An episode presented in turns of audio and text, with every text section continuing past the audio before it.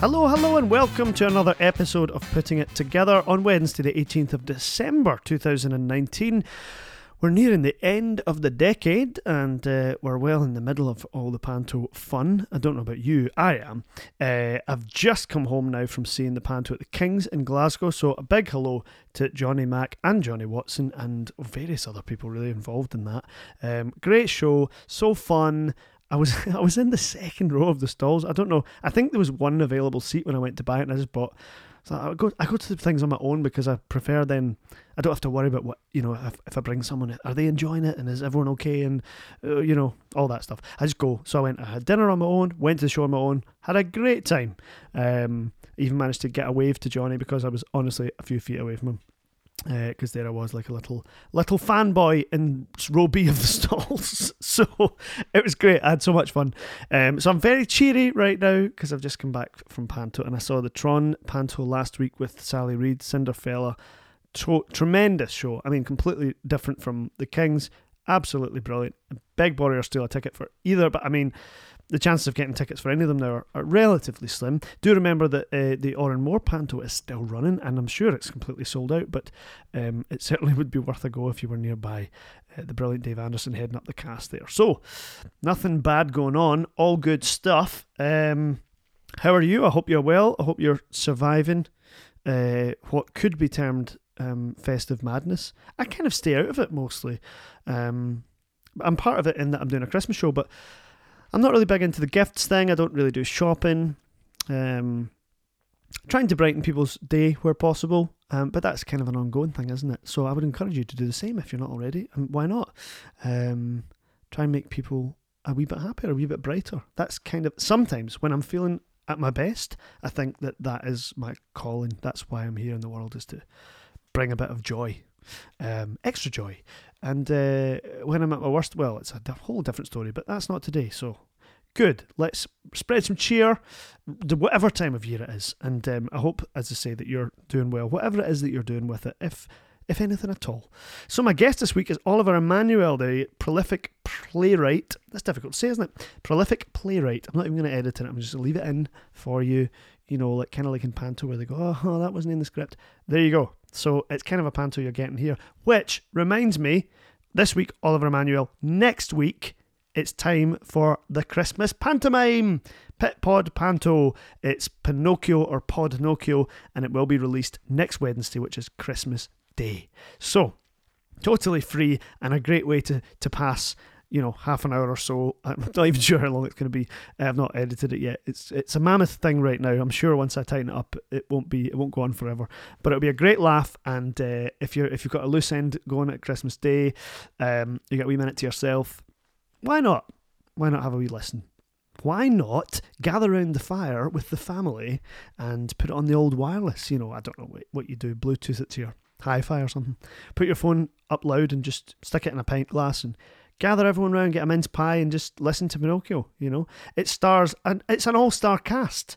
Not least me, I mean Gary McNair, Tom Urie, Fiona Wood, Dani Heron, Dawn Sievewright, and it was co-written by me and Andrew Fraser. So not too bad, not too bad as a cohort, I would say.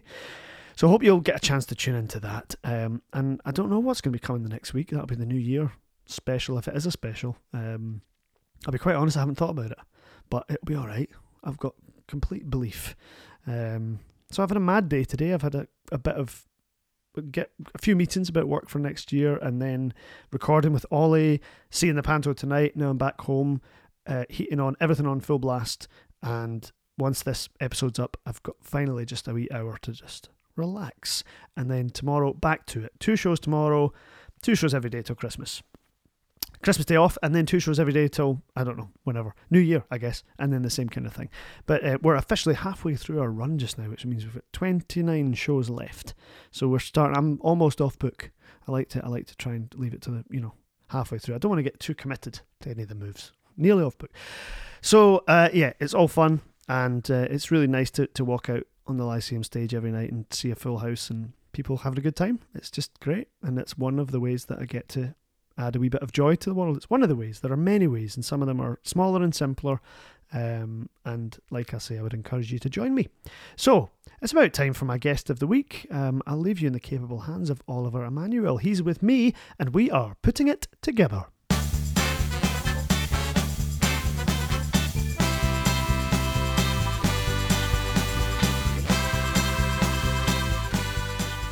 I don't like eggs.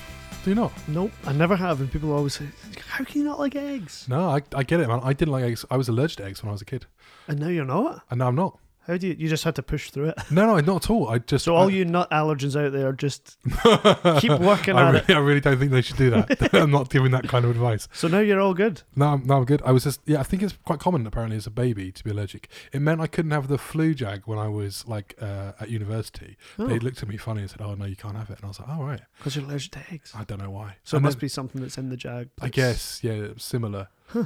um, or at least was then. And now I'm now I'm not. I'm not allergic to it. I'm So now, but you don't need a flu jab now. I do need the flu jab. Do now. you? Oh, totally. Yeah, because Because you're older than me. no, no, because I have two small children Oh, who who basically like make you ill every like they come back with these horrible like vi- you know things. Sniffling and Oh man, nursery is like a, it's like you go in there and everyone's got a snotty face and Oh, you're just like, why am I here? You've got two kids now. I have got two kids. What Yeah. ages are they? Well, uh, Matilda is three and a bit now, and Isaac is ten weeks old. Just I've ten got- weeks. I've got a brand new one. Oh, yeah. that's class. Although, although it's funny because it does feel like he's actually been around for ages. Like it doesn't feel. There's an odd thing you just kind of get. You, you kind of get very quickly used to it. it must have been less of a culture shock than the first oh one. yeah, totally. No, I think that's right. I think the You know first time you coming. have the first time you have a baby is like, um, yeah, holy shit, what the f- what the hell is going to happen? Like you can just- you can see what. I was, do you know what? I was actually, do you know what? I looked through the podcast and I was like, there's loads of E's at the end of it. And I was just like, oh, of course that's explicit. And I was thinking, maybe I could do one without it. Like, it's like a family friendly one. So many of them failed. are. I've I already don't. failed. I just put the e on by default, so Yeah, that if okay. anyone does, but not All everyone right, does. fuck it then. It doesn't matter. So, it. doesn't matter. yeah, I, we were talking about that the other day in the dressing room, like how we just routinely swear. Yeah. especially in our business. Do you know what's really funny? Uh, I just recently did a show um, that was a co-production with a theatre in Scarborough, and um, the f- the first uh, draft of the text was set in Glasgow, and it had loads of fucks and cunts and just like just like lots, just like just like everyday language.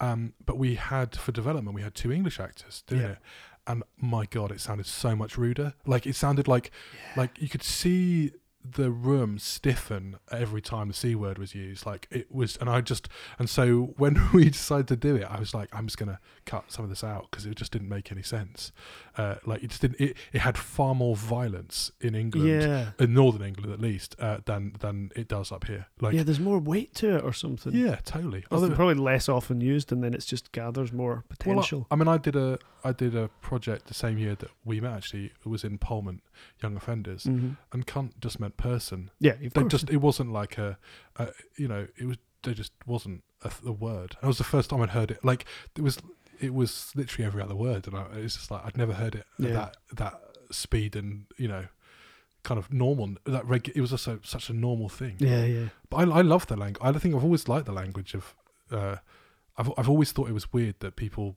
you know made these words more important like i kind of like the f- I like using all the words. You know I mean? I like Yeah. swearing. I like swearing. It's it's also really funny when your three year old swears by accident and doesn't really know what they're doing. yeah. That's like nothing funnier than a kid swearing. Those stories are always great. Yeah, totally. Yeah, yeah, yeah. So that that play, Monstrous Heart. Yeah. Is it a Monstrous Heart? The, Mon- It's the monstrous heart. the Monstrous Heart um, was originally set in Glasgow. I find that really surprising, having seen it. Yeah, I, I wrote it. I, well, no, it wasn't set in Glasgow. It was like with Glaswegian actors in oh, my I head. see. In my head, it was like they, they their origin story was Glasgow. But they Um, still, it still took place in the cabin. Yeah, still absolutely. Oh yeah, Canada. yeah, yeah, yeah. Although the original version of that play actually started in a prison, Mhm. and it was like it was a triptych. So it was like the first scene was set in a prison, and it was two people performing a, a version of Frankenstein, and then the second one was Mary Shelley and Percy Shelley in like 1815, and then the third scene was the play that you ended up seeing. All right. And I wrote that. I wrote that. I like, and I was like, I was really, I thought, I'm so clever. Like, it's the same Me and my it's triptych. it's the- me and my triptych. I've written a triptych, and like these two, these two actors, uh, like get to play all these different parts. Yeah, yeah. But everyone was just like, yeah, but the only one that's really interesting is the third bit. And I kind of resisted it for a while because you have to, you know, you get a lot of notes from people and they say, oh, we don't like this, we don't like that. And like I've been given steers before, which is like, get rid of that character. And I've sort of stuck with it and it's worked out. Right. So when so when everyone was like that, I was like, it took me a while to get around to the idea. But I'm not. I'm so used to throwing things in the bin. Like I tell this story all the time to my writing students, but like the first the first draft of um, I'm sure she won't mind me saying this either. First time I wrote, uh, first time first draft of Dragon that I Mhm. wrote for the NTS and uh, and for Vox Motus. Uh, Vicky Featherstone hated it so much that she didn't even turn up to the meeting. She just sent she just sent like a message saying start again. It's rubbish. So uh, so so I did. I just threw it all away and started again. Did it have dialogue? Uh, it did. It did have dialogue the first time because I didn't know how to write a silent play. Mm. Like, how do you how do you write a silent play? It's And- quite. but was that was that in the brief? Like, there's Yeah, not yeah. be dialogue. oh yeah. So like to tell the story of that again, it's sort of it's interesting, isn't it? Because we're just reaching the end of the year and at the end of the decade, and so I'm thinking about all the things that have happened this Yeah. decade. And actually, my first conversation about Dragon was January 2010.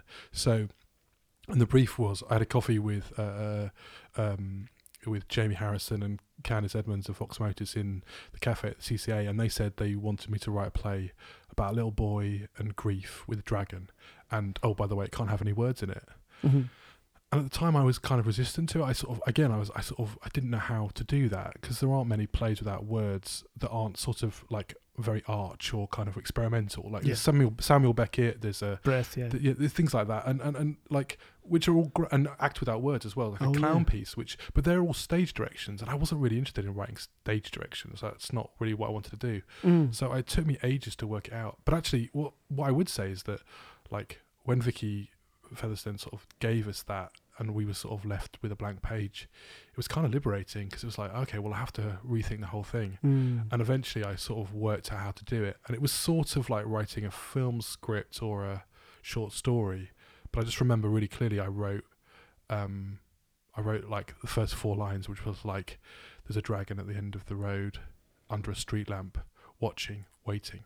And as soon as I had that first, that first sort of like language, it was like, "Oh yeah, I've got it." Right, I think- something kind of tingles. Totally, like, yeah. And I oh, think yeah. I think that's always the way for me. It's like if I've got the first line, I know what to do next that's good. it's always one. It's like Yeah. it's like if I know if uh, I mean I never know what, how my plays are going to end like ever. Oh, okay. So it's always like working out how what how the conversation starts. Mhm. And once I got the conversation going, I'm all right.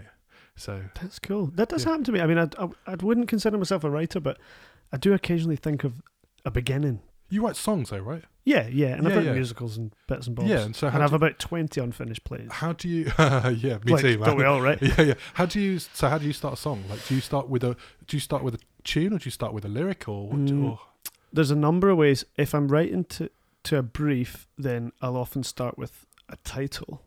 oh, like right, if okay, I'm yeah. gonna, if I decide I'm gonna write a musical, then I'll Yeah. write a, a, a treatment and I'll put song titles in Oh, nice. just as placeholders. Like, yeah, yeah, yeah, um, uh, let me think. Uh, I never expected this. yeah. Just, but really basic. yeah, nice. And then if I can find some melodic line that fits with, Yeah. I never expected this. Maybe that's the end of the chorus or Yeah. whatever.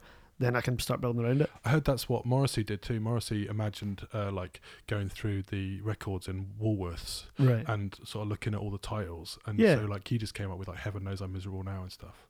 And like you know, you know, there's there's a light that never goes out. He just liked the he liked the idea Yeah. of that on the sort of seam of the record. Like if I was picking up this record, what would excite me Totally, and what yeah. make me want to listen Yeah. to it? It's like a I'm- book cover, isn't it? Totally, I'm terrible at titles. I find titles that my, that's the worst bit. I find that the hardest. If I have a title, if I have a good title, I like hold on to it and not forever, and I'll be like, Don't oh, even I- use it. It's I too good. No, sometimes I sometimes I just I'll make up a play that has nothing to do with. I like I just have to.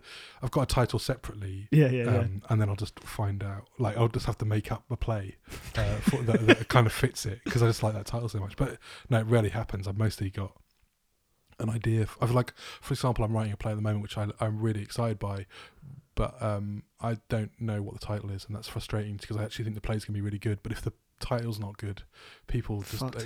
I know, right? Fucked. it's terrible. Like it's like yeah, yeah, but you have to find a, a key phrase in it. If you want to take it to the fringe, I know, right? you have to find Yeah, a I key know, I phrase know, in I it. That's right. That's it. That's Never it. shut the door. That's it. Never shut the Never door. shut the door. Done. Yeah, yeah, yeah. But the trouble with those thing titles, like "Never Shut the Door" or like, um, like stuff like that, is that you can just feel how it can be used as a uh, as a bad review. Yes. Like, like if only we could shut the door on this, yeah, exactly. this title. Yeah, this project. Exactly. So you've got to so you've got to find a title that can't be used by a rogue reviewer. Very good. It's like naming a child. Like how will how Oh, will children don't, make fun of this name? Oh, actually, do you know what? The one thing I've actually that's a this kind of writing parenting crossover is that when we were expecting our first, uh, uh, when I was expecting Matilda, we got um, the Penguin Book of Baby Names, Mm. which is now in my office because I find naming characters really hard. yes. But of course, like flicking through a name, you know, like I like so quite a lot of my plays are named after my friends, and so all the characters in Dragon are named, although you don't hear them because Mm.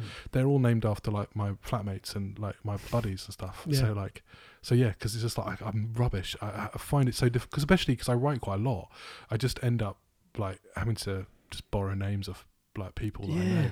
Um, If I hear a, name in my head, I think, "There's no way, that's not realistic. like I yeah, go, yeah, yeah, we'll call him Frank. He couldn't be Frank. yeah. I know. Like, right? Loads of people are Frank, but for me, like, No, I, t- I, a- I tend to choose really like what I'd call like quite bland names because that way you can do anything to them. You Yeah. don't have to. But like when I did Monstrous Heart, for example, the names are all after the characters in um, Frankenstein. right. So I didn't. Ha- again, I didn't. Again, it's just a cheat. I didn't have to. but of course, you you came at that from those other two. Yeah, pieces of the puzzle that totally, later were dropped. Absolutely, yeah. Yeah. So no, that's it. I kind of. But I think that's. I think that's the funny thing about plays, as you know, is that what the audience experience is the end of a journey that you've taken, which could have taken Yeah. years, and in that case, for example, did it? You know, sometimes it's weeks and sometimes it's years. Mm, mm. So, um, but yeah, Go on, have a wee slurp of that. I know I can see you holding on to it, thinking, "Am I going to slurp this?" I'm gonna. Yeah, I'm drinking my tea. That's it. But then, isn't it? It seems to be sort of a de rigueur at the moment to have to have a play start in the middle of a conversation. yes.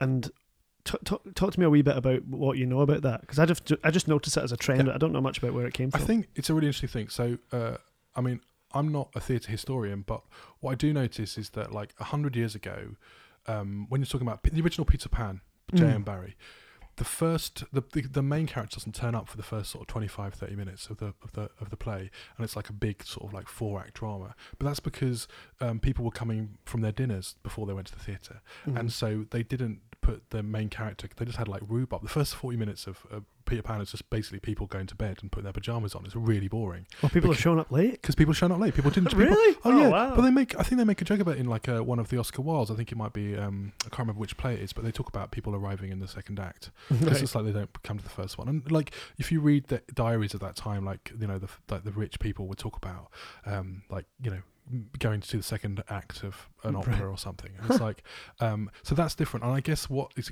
I guess what we've got now is this thing where people are, we got a hyper focus where people are kind of bummed out if you if you ta if you keep them in the theatre past nine o'clock. So if you start Yep. at seven thirty, you, you know finish at ni- you know ninety minutes straight through, and so and we don't have intervals a lot. I mean, I've never ever been commissioned to write an interval. In fact, when I've suggested I, I, I would like one, people go no no. Like, um, because it's more because it's often more expensive. Although theatres, some theatres like them because obviously they they've can got, sell they've got ice bars. cream and yeah, yeah. Yeah, yeah, but it's, it's different. But you but you have to write differently if you're if you're of writing an interval.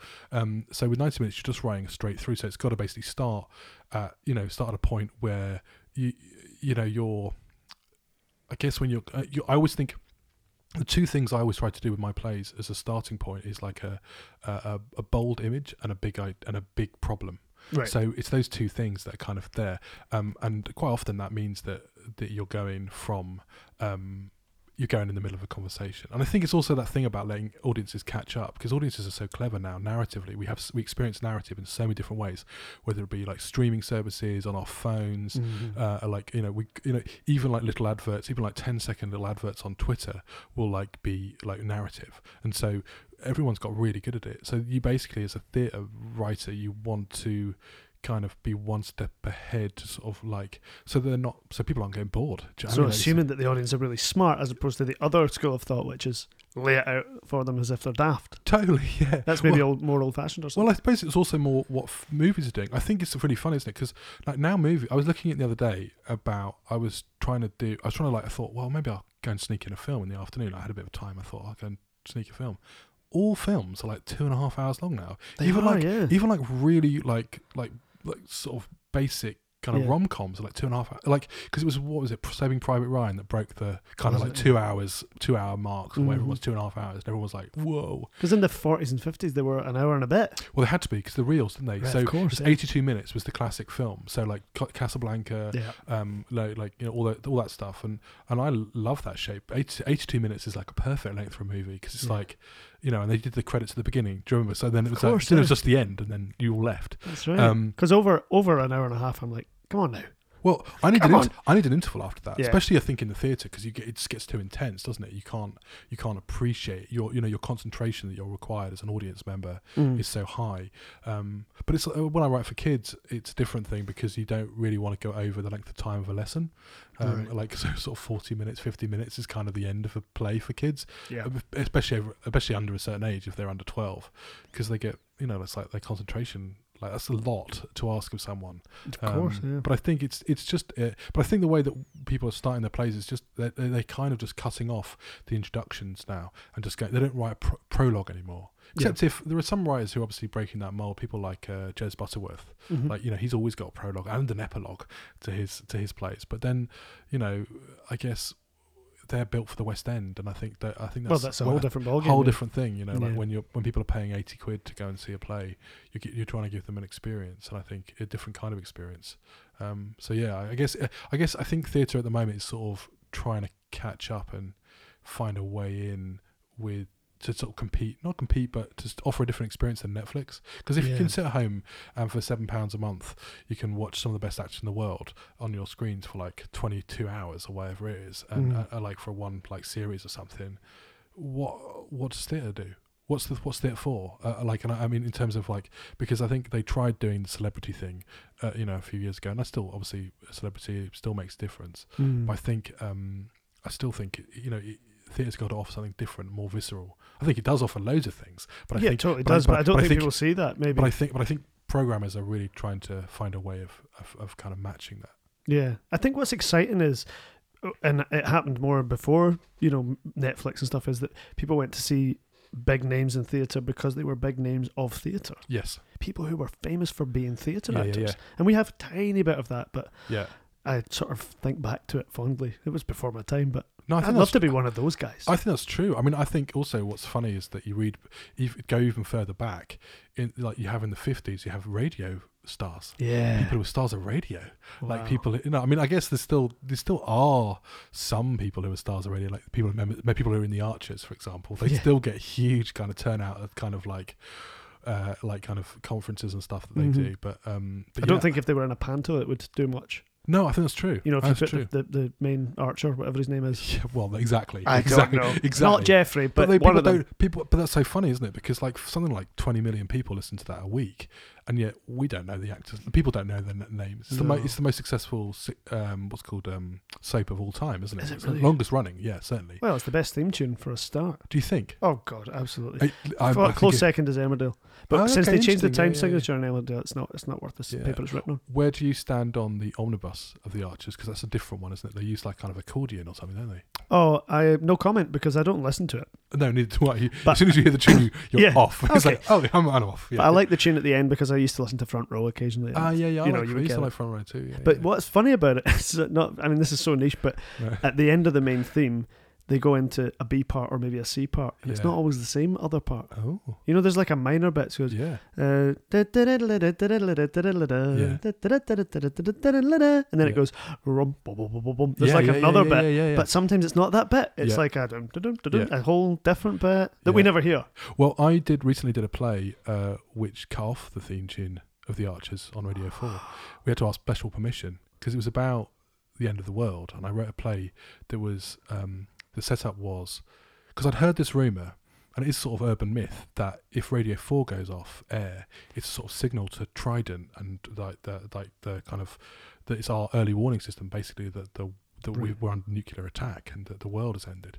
So I thought, wouldn't it be funny if, or strange, Yeah, yeah. if there were these two sisters who lived on a, a remote Scottish island who they didn't talk to each other but only listened to Radio 4 and then one day Radio 4 stopped working and so this, that was the setup and we managed to sell Radio 4 in this and I wrote a dummy page for the radio BBC Radio 4 um, with like like with a fake play title and a fake uh, like uh, story, and I used the names of all the different like uh, Radio Four controllers as Mhm. the cast members, Right. and then uh, someone had to one of the uh, kind of announcers had to actually by hand turn the Archer's theme tune off and put our play starting, and basically the play starts with what's what's what's going on, why is the why is the Archer stopped, and uh, so Wow. and so and so you didn't get any credits or anything like that, and it was just it was all about it was all But they about went for happened. it, They went for it, yeah, yeah. they did. interesting. Yeah, yeah. I no. wouldn't have, if I had to guess, I would have said they probably Well, I kind of wanted them to cut into the actual archers, but what was fun Right. was that's the great thing about Twitter though as a response because obviously with radio you never get a you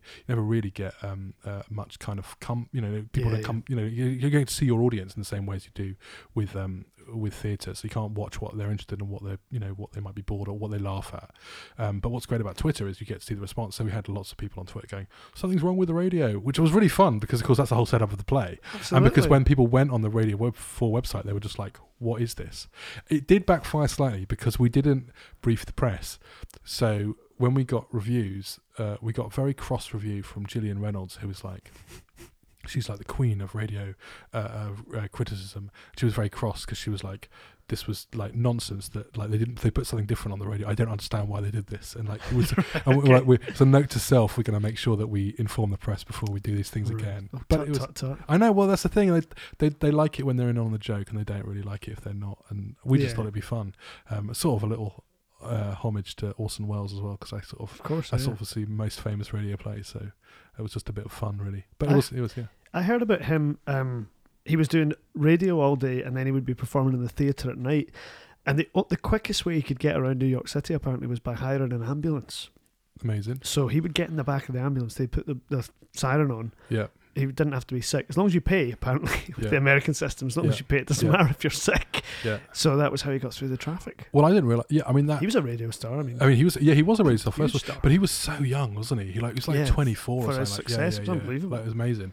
Um, yeah, no, uh, that friend, uh, my uncle, I think he had a friend who um, had like a heart attack in New York, and they phoned uh, for an ambulance, and two fire engines and a and a, and an ambulance turned up, and they basically said choose which one you want to because they all cost the same or whatever. Like, and it was just like uh, we'll go with a fire engine because that sounds fun. why not? do you know what I mean? Say, "Well, in a fire engine." Um, yeah, America's mad. Oh, Amer- it's depressing. it's crazy, isn't it? Well, we look forward to it. It's Oh, don't. Oh, no, no, happen. We're all going to be. The best thing I've come up with is this morning I thought to myself, every time they say Brexit, I'm going to imagine they're saying breakfast. Yeah, nice. And it just makes it all a bit lighter for me. It's on a funny, daily that's good one as well, yeah. Get breakfast done. Wait, the British people voted for breakfast. Let's give them breakfast. I like it. Because I like a fry up as much as I the next guy, you know. Do you uh, do you do you think that we're going to be in the same situation up here though? Do you think it's going to? What do you think is going to happen? Well, next year's going to be tricky, right? Yeah, it's going to be tricky. I Yeah. mean, I don't, I'm not, I'm no great voice No, on, political, No, no. on party politics and things like that. So, and I'm not, a, I'm not a disaster. What's the word? A catastrophist. No. So actually, I have a.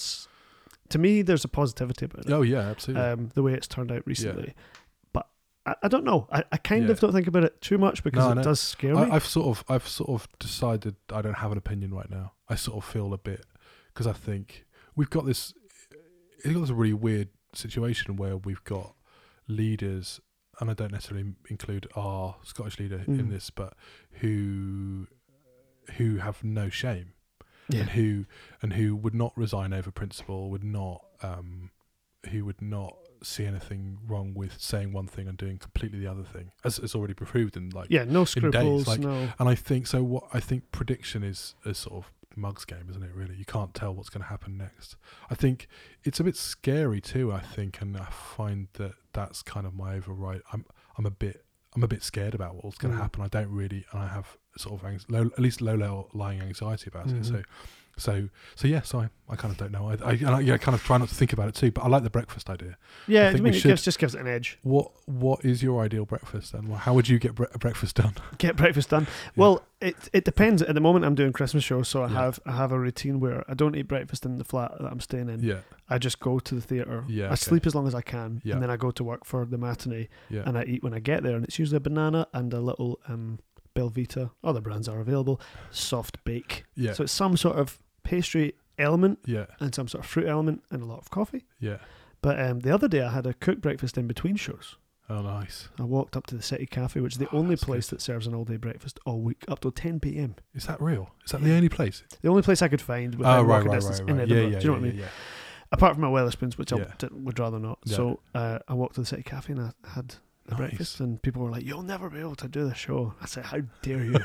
I've done worse. I've had sausage suppers for breakfast. How Yeah, dare yeah. you?" I know. Do you So- have do you have to do you have to watch what you eat while you're doing the Pantone stuff? Um, I find that it's actually easier to get away with.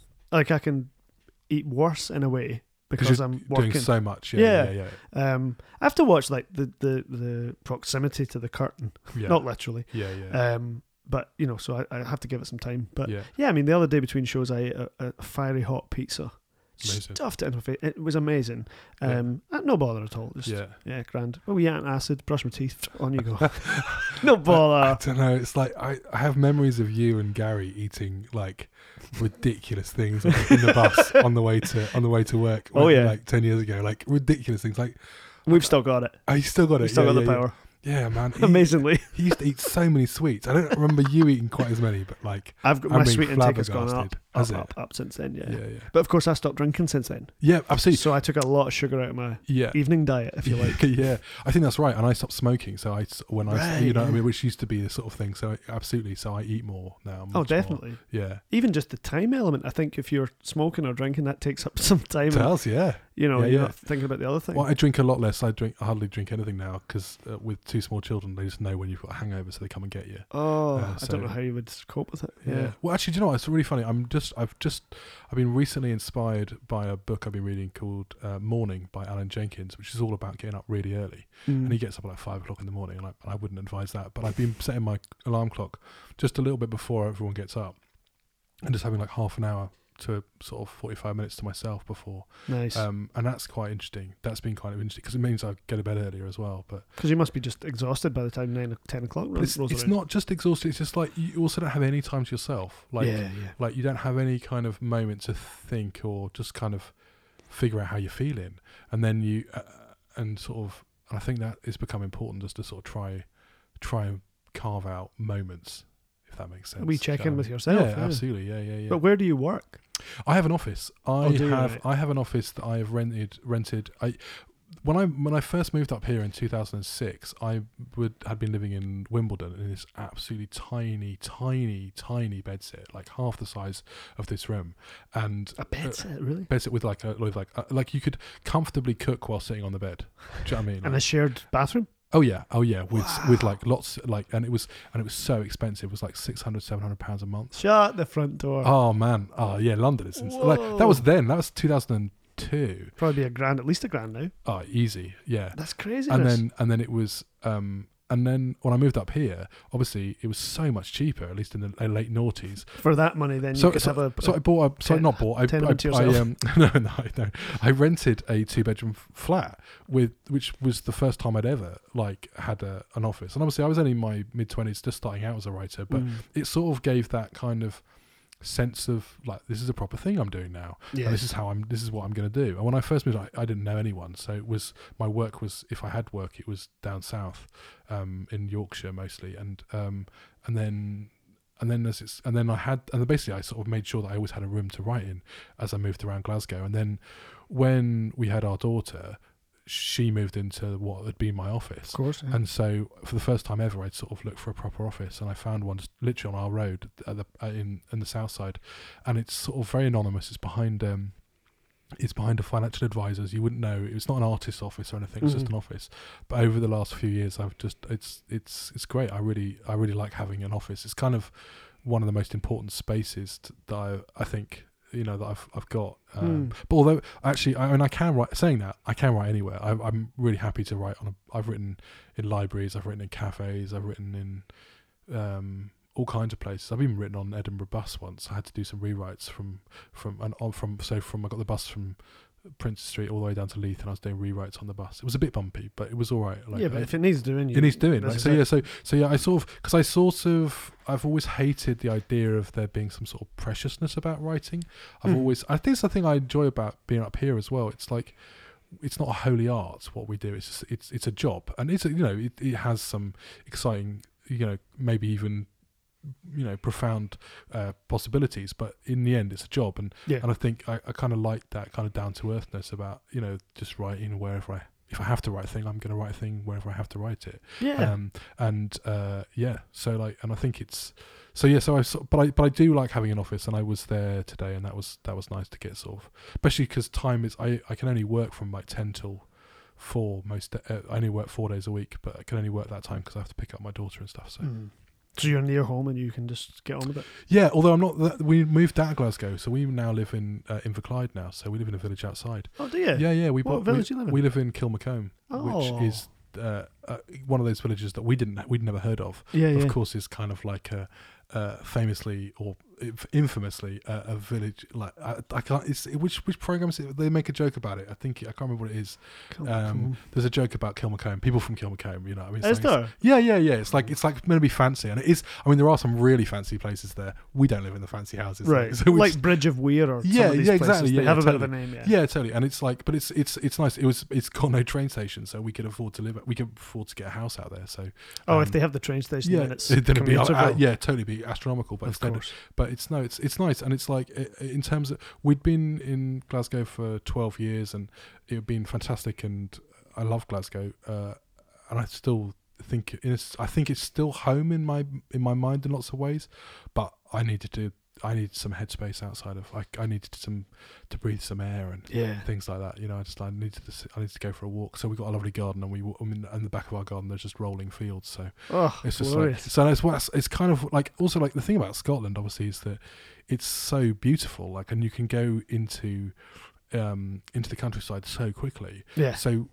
my sort of question is always like, why not? Like, I- it's, Mm. it was one of the first things I did actually when I first did, when I first moved here and I didn't have any work. I would get in the car and just like go for a drive. I'd explore it. So I Mhm. remember doing. I went drove all the way up to Mallaig and and like uh, and camped up up. I camped up there. It was like it was amazing. And I went on a whale watching thing and like it was on a boat and I went to the Isle of Rum and stuff like that. It was great and like Sweet. like all that. You know, so it's like and I've always loved exploring and I still like I still I, I went to um this year. I had a lovely job this year, which was like I went and did a series of workshops for the Playwright Studio Scotland, and I got to go all the way around. So I went all the way up to Lyth Arts and um, in Caithness, and then I was down in Dumfries and Galloway, and I went up to Inverness, and I was just going around, and it's just like I was so. It was like during the summer, and I was going swimming. I, I do a lot of wild swimming, so I was going swimming in the rivers and lochs around there. I was just like it was totally Amazing. totally dreamy. In the summer, yeah, it's glorious. Oh yeah, well I was the one thing I was I was in the Inverness to Inverness to what is it um Wick train um and on the hottest day of the year and there was no aircon so that was that was a bit special like we you know I I needed to go for a, a swim after that because I was thinking you know There's some stations up that way that are just like I've driven past them. They look just like as if they're abandoned. Actually. oh yeah yeah You know, and there must be one train a day, maybe. and sometimes through. they're, they're sometimes they're converted into houses or shops so like people people live in them like because they're no longer it'd be kind of it would be cool I do have a sort of a, a thing in the back of my head that's kind of maybe move, get out, maybe yeah live in some sort of cabin or you know, I have yeah, this. yeah. It's a little where would you have it north, I think. yeah I mean, some somewhere north, but I don't know west, probably west coast. There was there was a program I, I just caught a bit of yesterday on the telly, which was talking about there's a bit just north of Inverness, which is the least habited bit of Scotland, but it's they showed pictures of it, it's absolutely stunning, and I was just like, yeah, that sounds that sounds great. Yes, please. It's like there's no real reason why it's not inhabited. It's just like Just so some- happens, yeah. just so happens. It's kind of off the beaten path, I guess. So, um, so yeah, but I know. I mean, I, I would I would live in the Highlands if it was a kind of at all uh, economical in terms of like work and stuff. Sure, But it's- this is the uh, problem, You know, isn't it's the thing where yeah, I mean, we live. You know, it's that funny thing when you're talking to other people from not you know who aren't from Scotland.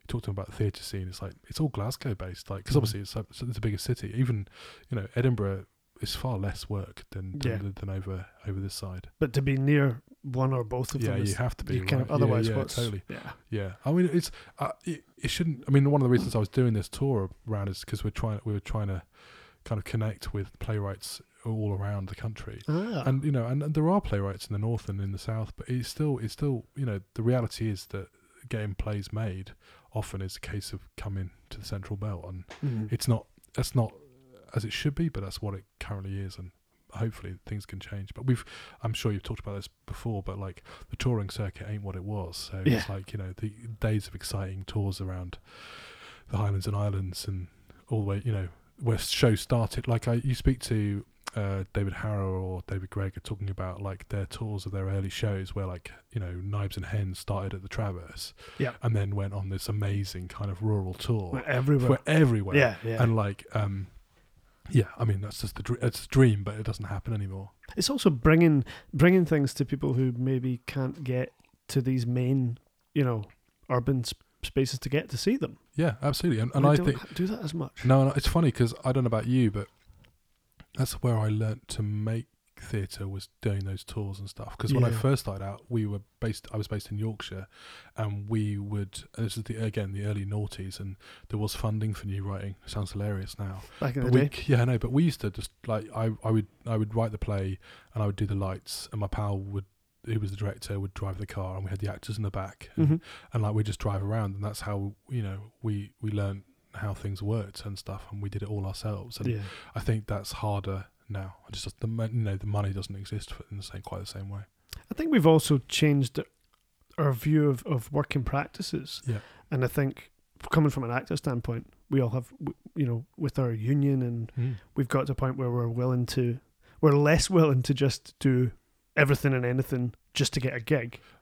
You know what I mean? i think that's right i think it's a shame it's, it's a, there's, There's, a, a balance to be struck. there's a balance to be struck because i think because i think certainly there seems to me and maybe you can tell me you from the other side i think sometimes there are like when you're trying to because i've recently had some work outside the central belt but trying to get actors to come to the central belt uh, outside the central belt to Right. do a show in a non-central belt venue Mhm, which may mhm. not be well reviewed or not or, as well sorry as well covered by reviews and uh, maybe not have such a long run and all that stuff people don't want to come it's really like even, Yeah. they, they don't even want to audition and this because because the, the the terrible economics is that you can do like four days on the TV and that's worth more than a, s- uh, than a four or five week uh, Yeah. run of a show and that's like and that's that's hard that's always been hard I think Uh, yeah, and the other thing is that we, as as much as you probably, everything we do has to kind of, in some way, springboard us to the next thing. I agree yeah And you know, if we if we look at it, and we think, well, this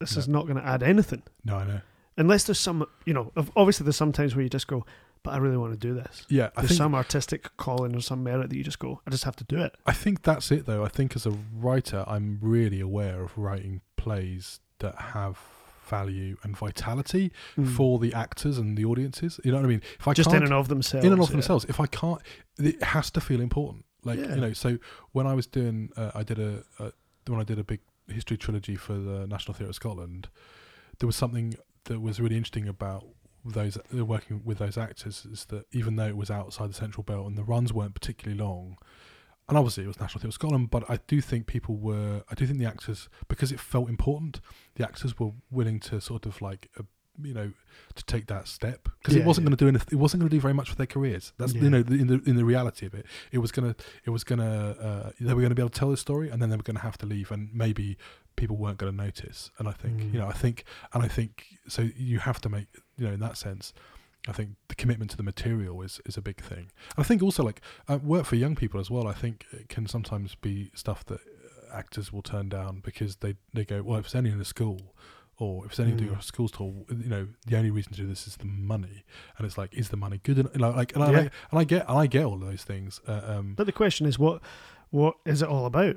Yeah. It, it get, gets to a deeper question. Yeah. It's like, why are we doing this in the first place? And what brought us to it? You know, yeah, yeah. initially. But I think we need. To, I think you're right, though. We do need to talk better or more about the sustainability of artistic careers because it's all because I think t- for too long, and I think theatres prey on all of our, not, whether meaning to or not, on our sense of vocation. Yeah. that we have to do this, so therefore we will do it, Mm. and therefore we're willing to sacrifice too many things. So actually, it's not sustainable to do that forever. So like I know several people who go, actually, Joe, I can't do it anymore. I have to do something else because Mm. because it's not making any financial sense. It's like or you've you know, burned out with just all doing, burned out, yeah. doing Well, everything. absolutely. Well, I've everyone. I've totally I've, I've I've had that. Yeah, absolutely. Yeah. What did you do then to counteract it? Well, it's all happened at the beginning of this year actually. So I I I think um I'd come to the end of a number of projects, and I'd written.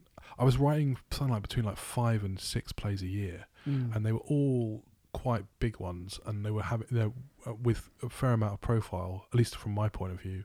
And I just and I knew I had to take a break, so I took a break, and I decided right, I'm going to say at the beginning of this year I'm not going to take any more work. So sort of January I was going to take some couple months off, and I sort of stopped. And of course you stop suddenly, like doing anything, you know, it's like it's like Mm. show flu or whatever you get. You, you hold off the then you illness get it. yeah. and then you get it and it was just like and i was just like but totally burnt out after like five years of continual kind of non-stop work and even through the birth of my first uh, my daughter i hadn't really stopped because we'd had to earn enough money to eat and everything and all that kind of stuff and i just i just sort of um yeah I, I just reached a point of collapse and i was absolutely shattered Mm. and it's and I think it's only I think it's taken me the rest of the year to sort of work work it out really. But I mean, the answer is I took myself to the doctor and I got um and I got and I got some help. So I've I've been I've uh you know I've I've had I've got.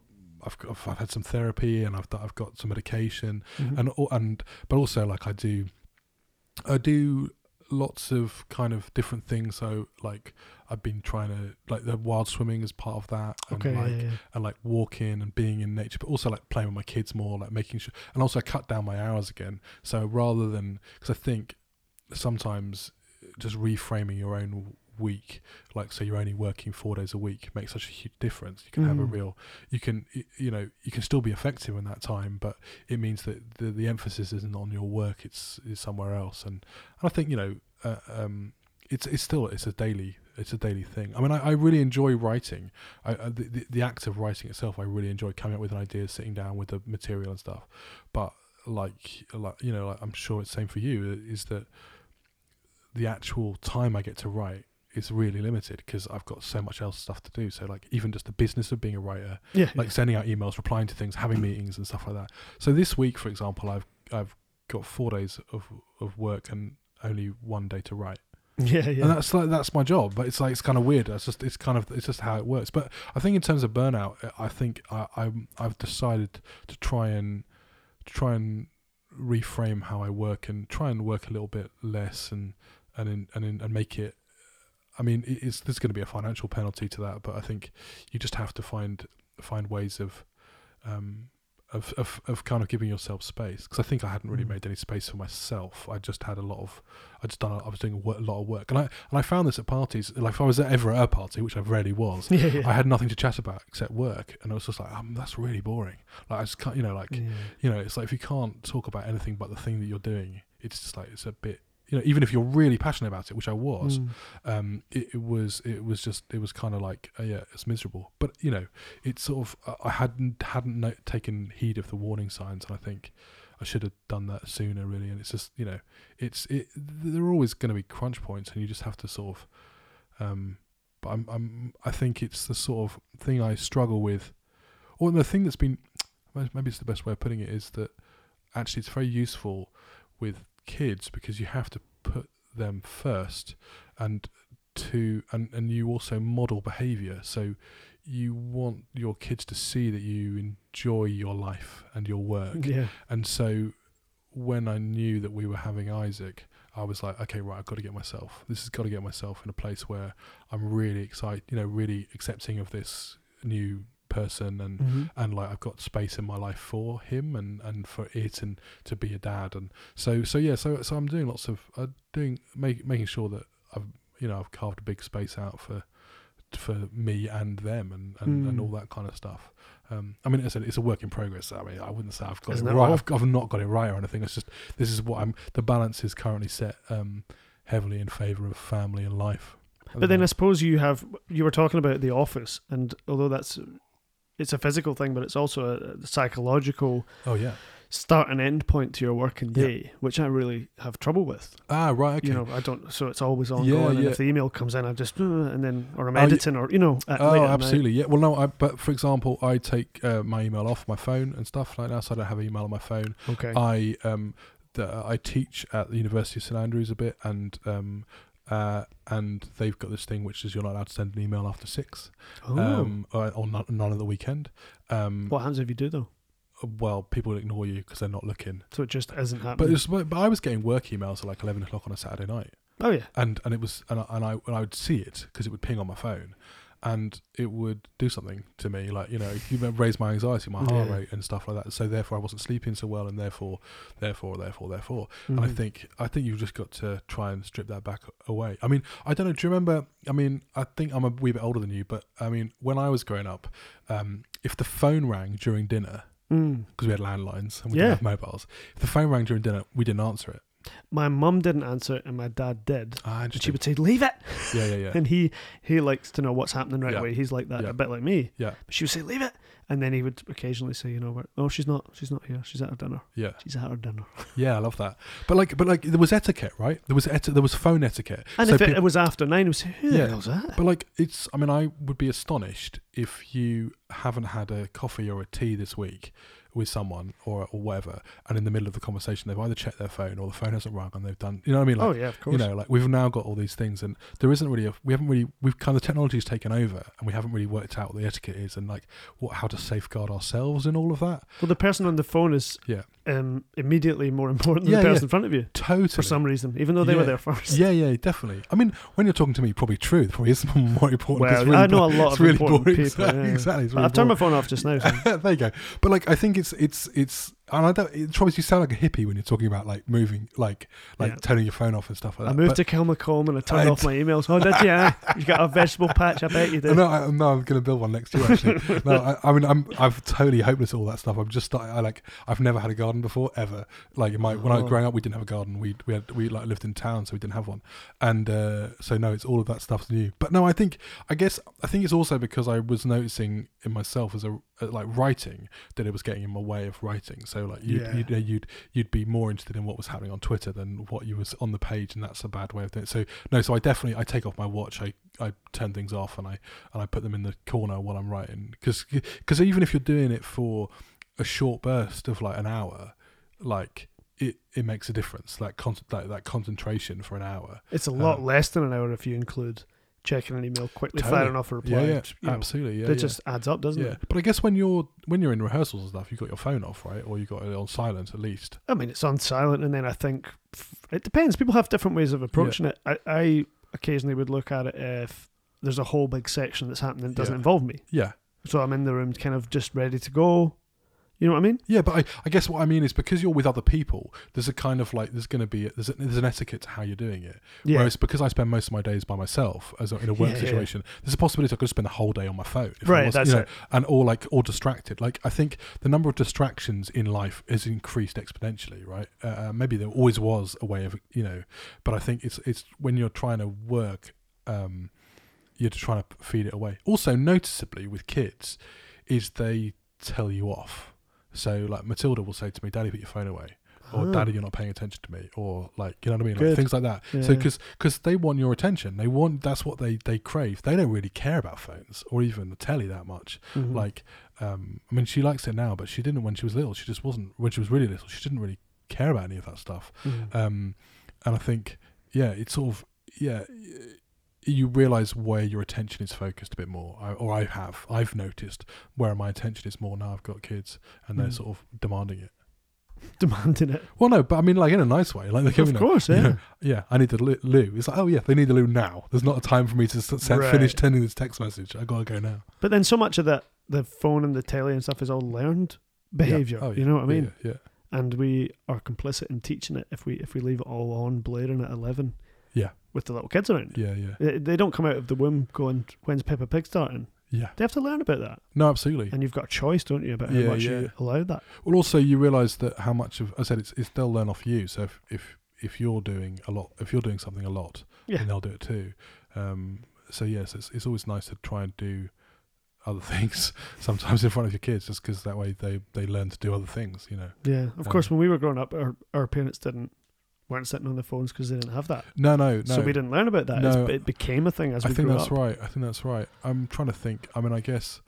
Um, what did they do? I think it's interesting, isn't it? What did they do? What did what, what did people What do did before do? mobile phones? Before they stood in the. So I think they did other things, didn't they? I mean, I wouldn't say it was at least not in my house. It wasn't like they spent the whole time like playing board games and like laughing No. and ta- having big discussions about politics. It wasn't like no, it wasn't it wasn't some sort of like la- prelapsarian kind of perfect kind of uh, you know. Oh, the uh, telly was on. the telly was on. in our That's what it house, was. Yeah, yeah. Basically, from about Yeah, dinner time, the the telly telly was on. was That's true, on. right? I guess that's right. And and of course, if you didn't have a video player, we rented ours from Radio Rentals or whatever it was. Yep. Um, but my parents didn't know how to use it, so uh, like you could you had to watch it then, didn't you? You had to make a date for the telly. Yeah, if it was on, it was on. Yeah, you couldn't you Yeah, couldn't yeah. sort of. Uh, it does make it sound so old, and it's not. It's not even that long Oh, it ago. wasn't long No, ago. it wasn't even that long ago. Like we watched, uh, we watched Neighbours at twenty to six Yeah, every night, absolutely. and we switched over, and at six o'clock it was Home and Away.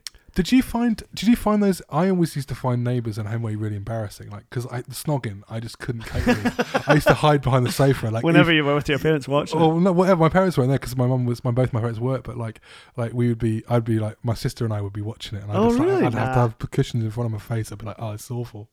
I couldn't stand it. I, I just thought the they were so. I thought the the kids and neighbours were so urbane and so like Yeah, they were. sophisticated, Yeah, yeah, and they had girlfriends and boyfriends, They and then did, they'd yeah. swap. yeah. yeah, yeah you know, like yeah. one minute they were with Yeah. that one, and then the next one was Yeah, switch over. yeah. And, oh, if only. I know. I know. An I, exciting I know it's true, and the, but they all seem to live around a very small area. Their worlds were quite small, weren't Yeah, they? yeah. Yeah. And there So- was mentions of about two other places that weren't ever big ever places seen. which we Yeah, never yeah, see, yeah. you know. But the rest of it happened in that cul-de-sac. Yeah, it's I true. went there a couple of times. Did you? Yeah, What's it like? Just have a look. It's so small. Is it? You know, it, it Yeah, yeah, looks yeah, yeah, it yeah. looks bigger than it Yeah, really yeah. is. Yeah. And of course, they just use the exterior, so they they pay off the people who Yeah. yeah. live in those houses to keep the fronts the same and keep their curtains the same and all that That's so funny. while they film it. Yeah, God. and then all the interiors are all done over. Yeah, yeah. whatever. Well, my mum was uh, my mum was from Oxford, and we used to watch Morse on a Sunday night when Ah, you know, it's yeah. Morse, and she always used to find it hilarious that people would walk through like the entrance of one college, and then they'd emerge in a completely different college because she knew where Exactly. it was. Yeah, It was like yeah. that's not the right place. It's like it's nonsense. Like, uh, yeah, I mean, interior and exterior is sort of doesn't matter. No, it doesn't matter. I was watching the American Office this afternoon, and uh, they were in a, at a conference in a hotel, and I was like, I've been in that hotel, and then I thought, nah, I've been in lots of hotels in America, and it's if it's part of a chain, it probably looks exactly the Yeah, same. yeah, they said yeah. it was in Florida, and I was like. I've been, I've been in that hotel, and I recognized the corridors and the way it was decorated, and I thought, nah, come on. Yeah, it's so funny, There's probably it? 400 I loved. Uh, have you have you seen um, what was it that movie with Brad Pitt and the zombies? Um, uh, Zed. yeah, World yeah. War Z. Where was it? Where it starts in.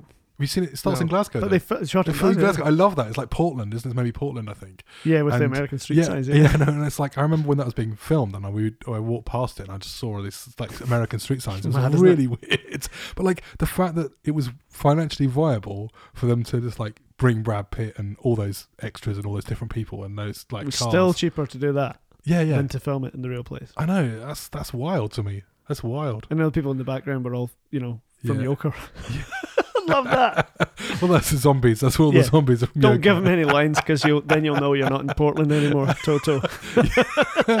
totally. Yeah, yeah. Well, do you know what? That's it. That's it. We're, yeah, We just we just talked for forty five minutes. yeah, it's gone. Yeah, yeah. go. Done. and Yeah. I'm going to go and see Panto now. Great. So Let's do it. I'm going to have time to get my dinner and everything. Yeah. Well, I've got to get home and um, cook things for children and stuff. So Well, I wouldn't want to keep you from that. no, no. Thanks very Uh, much. Thanks very much, man.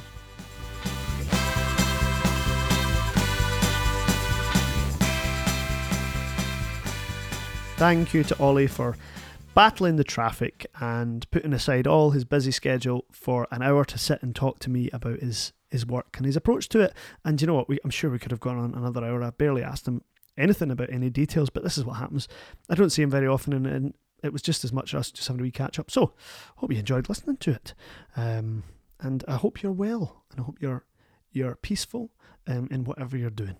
So that's about it from me. Um, we've had some really generous donations recently, and I want to put, a big special shout out to Marion Donahoe, who's a big supporter of the show. Um, Marion, I don't know if I already mentioned you on social media, sent you anything, but um, thank you very much for your ongoing support, and to many other people who can't, too numerous to mention by name, but um, the way that you can join them in supporting the show, and it is it is a growing following, and it is going to make a big difference in the in the months to come as we get bigger with the NTS partnership and so on. Um, you can go to the show's website, which is puttingittogethercast.com, click the yellow donate button, and it takes you to PayPal. Everything is self explanatory from there.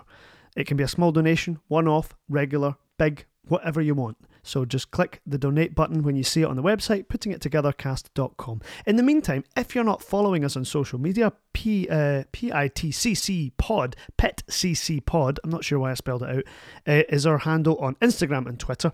And if you go to Facebook, you'll just search Putting It Together and you'll find our page there. Rosa Duncan, big shout out to her for her wonderful work on managing the social media. I couldn't do it without her. Um, a real star. Uh, so thank you so much for that. And uh, please do follow us for regular updates on what's happening. And sometimes we hints on what's coming next. You know, I don't tell you much. Um, but occasionally the social media just lets go a couple of wee secrets. So it'd be worth being there to just see what's happening. And of course, 2020 is going to be an exciting year for the podcast. Um, we're, we're reaching new heights and uh, spreading our wings all over the place. So, yes, do keep in touch with us and send me wee messages. Let me know how you're getting on. Um, I'd love to. I'd love to hear from you and, and keep a dialogue going. Wee questions, whatever you want. So, yes, let's chat. Uh, Pit CC Pod, Instagram and Twitter. And remember the all important puttingittogethercast.com. The yellow donate button is your friend and mine. So, uh, thank you very much for listening. Thanks for your continued support. I hope you have a great Christmas if I don't speak to you. Well, I will speak to you on Christmas Day, but I won't speak to you before. So I hope you have a really nice time uh, and there's peace and joy in your life and you're able to spread it to some other folks. So until next week when it's panto time and Christmas time, I'll just say my usual. Cheerio now.